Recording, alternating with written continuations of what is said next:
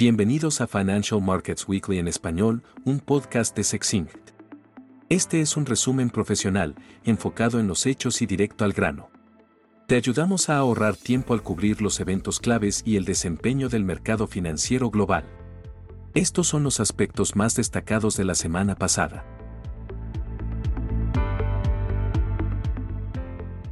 El titular de la semana fue la rebaja de la calificación crediticia de Estados Unidos por la agencia calificadora Fitch de AAA a AA+.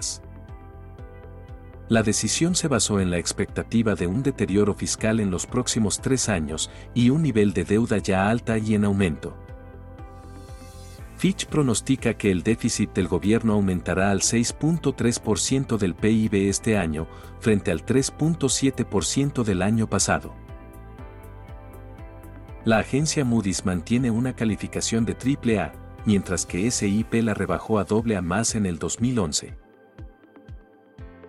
La Casa Blanca reaccionó con desaprobación y describió la decisión como absurda y ampliamente ridiculizada. Los mercados de bonos apenas reaccionaron ante la noticia y los bonos del Tesoro apenas se movieron. Los rendimientos del bono del Tesoro a 10 años subió solo 9 puntos básicos hasta el 4,06%, mientras que los de corto plazo cayeron 11 puntos básicos hasta el 4,80%.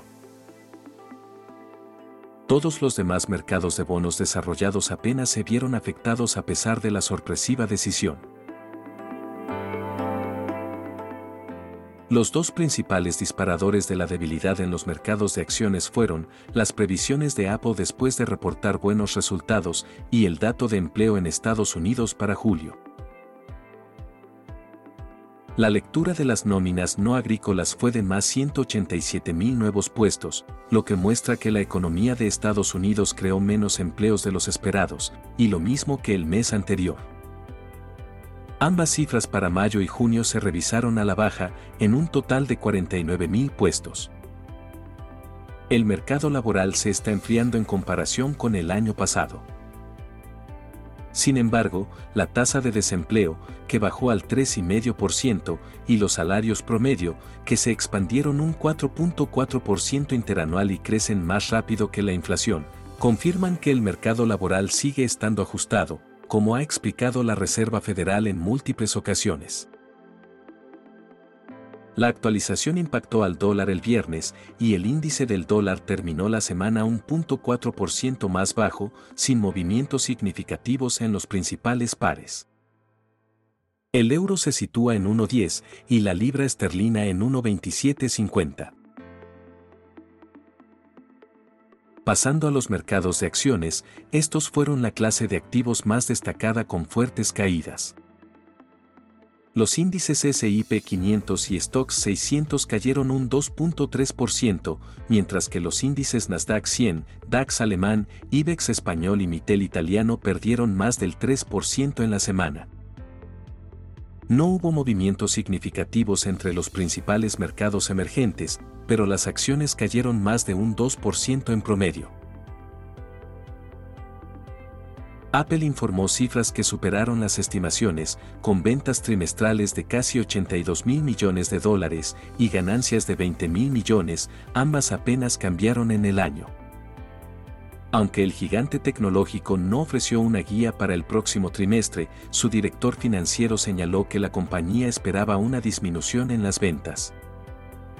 Las acciones registraron su peor semana desde noviembre, con una caída del 7% hasta los 182 dólares. La capitalización de mercado de Apple cayó por debajo de los 3 billones a 2.8 billones, pero sigue siendo la empresa más grande del mundo. Las acciones subieron un 40% en 2023, en línea con sus pares Microsoft y Alphabet. Amazon informó cifras sólidas para el segundo trimestre que superaron holgadamente las expectativas, con ventas por 134 mil millones, un 11% más que el mismo trimestre del año anterior, y ganancias de casi 7 mil millones, en comparación con una pérdida de 2 mil millones de dólares el año pasado. Amazon ofreció una previsión optimista para las ventas del tercer trimestre. Las acciones subieron un 5.6% hasta 139 dólares y están un 66% más altas este año.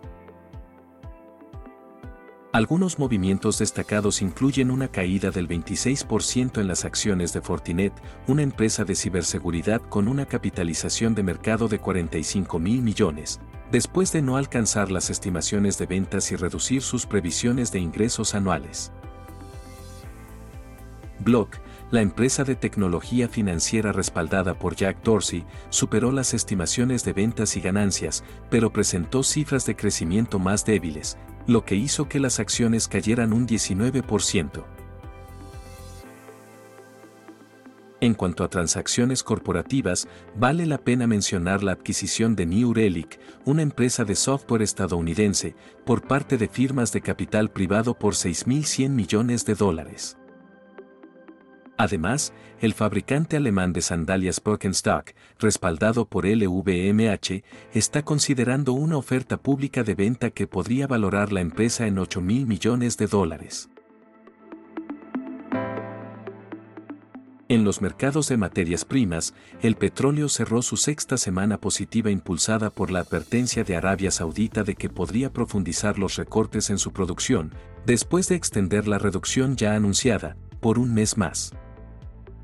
La señal para mantener los precios del petróleo fue mal recibida en Washington, ya que ayuda a Moscú a financiar la guerra.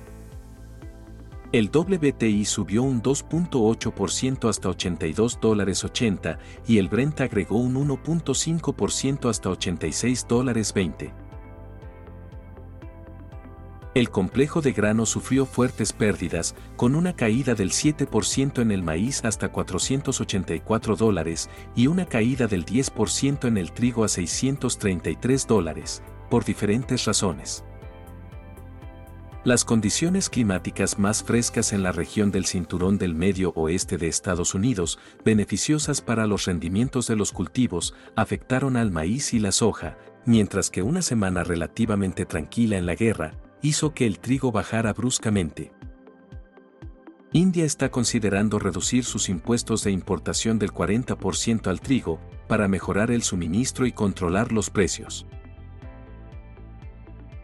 Por último, en el sector de activos digitales, varias de las principales altcoins cayeron bruscamente, con Solana, Ripple y Lacon perdiendo entre un 8% y un 13%. Bitcoin y Ethereum apenas se movieron, cotizando a casi 29.000 y 1.826 dólares. Eso es todo por esta semana. Por favor, suscríbase al canal y ayúdenos a promocionarlo. Visite sexing.info para obtener más información sobre nuestro servicio de suscripción. Que tenga una buena semana.